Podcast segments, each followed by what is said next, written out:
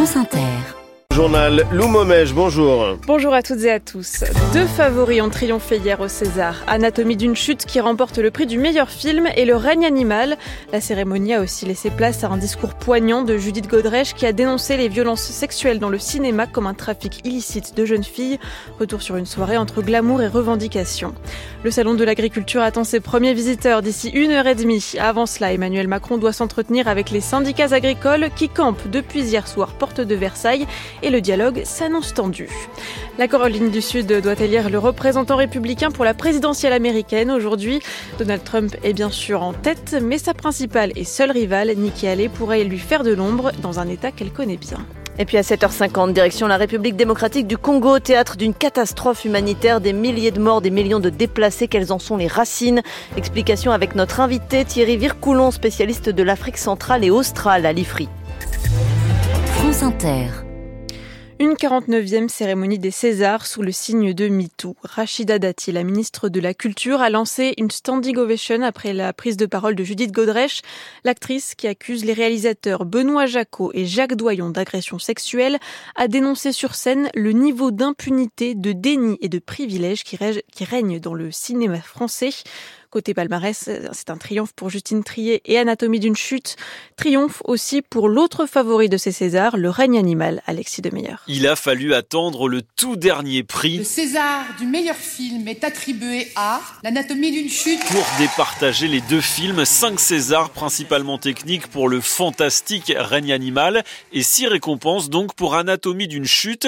24 ans après Tony Marshall, Justine Trier décroche le César de la meilleure réalisation. Être la deuxième deuxième femme de l'histoire des Césars à obtenir ce prix en 49 ans, c'est pas rien. C'est un peu flippant et génial à la fois.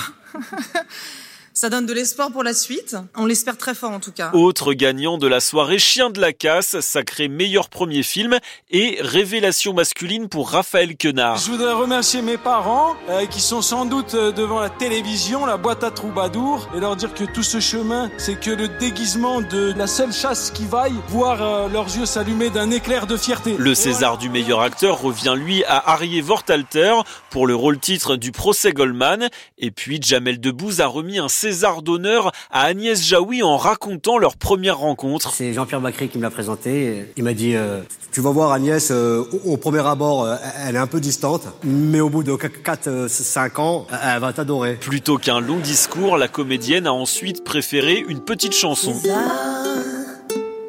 si vous saviez comme j'en ai marre de chercher vainement chaque jour à écrire un fameux discours. César. Alexis Demeyer pour France Inter. Loin des paillettes, mais bel et bien sous les caméras, le salon de l'agriculture s'éveille, porte de Versailles à Paris. Emmanuel Macron doit s'entretenir dans quelques minutes avec les syndicats agricoles, mais en attendant, la communication passe mal. La FNSEA a refusé de participer au grand débat prévu par le président. Le syndicat majoritaire regrettait une rupture de confiance alors que l'Élysée avait annoncé la participation des soulèvements de la terre. Invitation retirée dans la foulée face à l'indignation qu'elle a suscitée. L'Élysée a finalement dû annuler le débat. Claire Flochel. Emmanuel Macron recule et c'est assez inédit. Mais pour l'Élysée, il n'y a pas d'histoire. Ce n'est pas le président qui voulait ce débat, mais bien les syndicats, explique un conseiller. Ils n'en veulent pas, alors on annule. C'est aussi simple que cela. L'idée d'un grand débat sur le modèle de ceux organisés au moment de la crise des Gilets jaunes aura donc tourné court. De même que la tentative du chef de l'État d'apaiser la colère du monde agricole. Emmanuel Macron a tout de même décidé de rencontrer les syndicats qui le souhaitent ce matin, avant l'ouverture au grand public, et il précise que comme chaque année, il ira au contact dans les travées. Je ne sais même pas comment il va déambuler, s'inquiète un interlocuteur régulier du président sur les questions agricoles. Ça peut tourner au pugilat. Claire Flochel pour France Inter. Le Salon de l'agriculture, c'est aussi l'occasion de découvrir des producteurs et productrices venus de la France entière. C'est une première, par exemple, pour Michel et sa sœur, agricultrices dans la Loire. Elles viennent présenter leur terrine de foie de porc. Une grande fierté pour elles d'être au salon. Julien Ferrenois. La ferme, c'est une histoire de famille. Michel et sa sœur font partie de la troisième génération d'agriculteurs. Elles se sont installées en GAEC, groupement agricole d'exploitation en commun, en 1996. On a créé le premiers grecs femmes dans la Loire. C'était assez compliqué, on va dire, parce que voilà, c'était pas très, c'était pas très vu. Voilà, beaucoup se posaient beaucoup de questions sur savoir comment on allait fonctionner, surtout qu'on avait des vaches laitières et des vaches allaitantes avec 130 hectares. Au grand désespoir de mon père au départ, mais, mais non, je pense qu'il en est très fier. Mais au début, c'était un peu compliqué quand même. Leur passion dévorante pour les bêtes et le relationnel avec les clients les poussent à se développer. Depuis un peu plus d'un an, la ferme de Travorges possède même un tout nouveau local. Alors un nouveau local, un nouveau euh, laboratoire avec euh, un accueil sur l'exploitation avec un magasin qui est ouvert sur les fins de semaine, les vendredis et les samedis. En vitrine, on y retrouve de la volaille et surtout la terrine de porc qui sera présentée à Paris lors du salon. Alors cette terrine de porc, elle est faite de façon traditionnelle, sans colorant ni conservateur, sans œuf, sans farine. Ce qui est très important parce qu'avec tous les allergènes qui se provoquent, euh, qui se profilent actuellement, c'est compliqué. Michel représentera la Loire demain et lundi au Salon de l'Agriculture à Paris avec une dizaine d'autres produits locaux. Julien Frénois de France Bleu, Saint-Étienne-Loire. Le verdict est tombé hier soir pour les attentats de Trèbes et Carcassonne. Il y a six ans, un terroriste de l'État islamique tuait quatre personnes avant d'être lui-même abattu par le GIGN. Sept de ses présumés complices ont été condamnés à des peines allant de six mois à quatre ans de prison ferme, des peines largement inférieures à celles réclamées par l'accusation. 7h36, le soutien de la France envers l'Ukraine ne faiblira pas. Annonce d'Emmanuel Macron sur X. Il y a deux ans, jour pour jour, la Russie se lançait à l'assaut de son voisin. 8 millions d'Ukrainiens ont quitté leur pays depuis le début de la guerre. 5 millions se sont réfugiés en Europe, dont 70 000 en France. Donald Trump va-t-il renforcer son avance dans la course à la Maison Blanche C'est ce que prévoient les sondages, mais sa dernière adversaire dans la primaire républicaine résiste. C'est dans son état natal que Nikki Haley affronte l'ancien président. Aujourd'hui, la Caroline du Sud, état républicain remporté par Trump en 2020, mais dont elle a été gouverneure pendant six ans. Alors l'électorat de Nikki Haley, plutôt instruit, veut y croire. Reportage de Sébastien Paour à Beaufort, près de Charleston.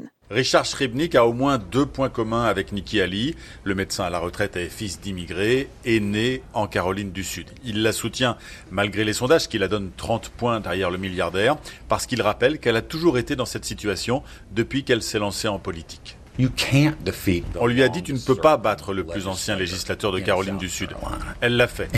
Puis elle s'est présentée pour être gouverneur. Tu ne peux pas battre tous ces hommes qui se présentent. Elle a décroché le poste de gouverneur. En battant notamment celui qui lui a succédé et qui soutient Trump aujourd'hui. Mais Richard préfère souligner le bilan de sa candidate quand elle était à la tête de l'État de 2011 à 2017. Il cite le drapeau confédéré, symbole du passé esclavagiste sudiste qu'elle s'était résolue à faire enlever. Le drapeau confédéré était une question explosive et chargée émotionnellement. Elle a réussi à le retirer du siège du Parlement sans provocation et à unir nos citoyens. Il rappelle aussi le chômage, passé de 11 à 4 pendant ses mandats. Alors ses défaites depuis le début de la primaire et les mauvais sondages, Richard préfère les oublier et prier. Beaufort, Caroline du Sud, Sébastien Paour, France Inter.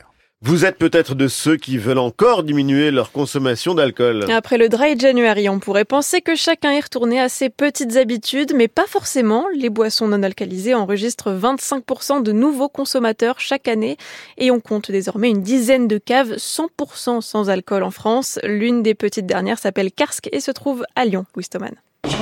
Caroline n'a pas fait le mois sans alcool, mais elle entre quand même. On consomme assez souvent maintenant euh, avec mon conjoint des bières sans alcool. Même les clients les plus sceptiques, comme Marc, Ça a été un grand sujet de discussion durant le premier de l'an. finissent par se laisser tenter. Pour euh, comprendre, il faut les comparer entre eux, oublier son référent un peu alcoolisé. Hop.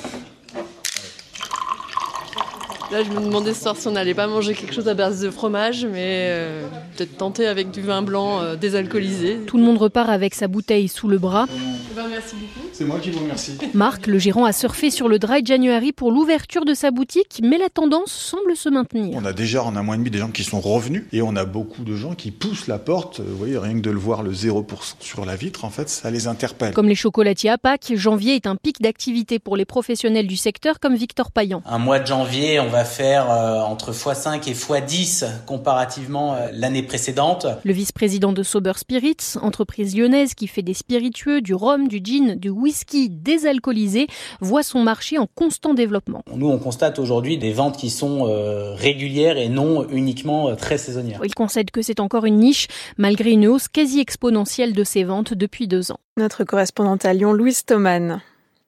Et c'était le journal de Lou Momège. À suivre le salaire record du patron de Stellantis dans l'édito Echo et Yulia Navalnaya dans la chronique. On va en reparler.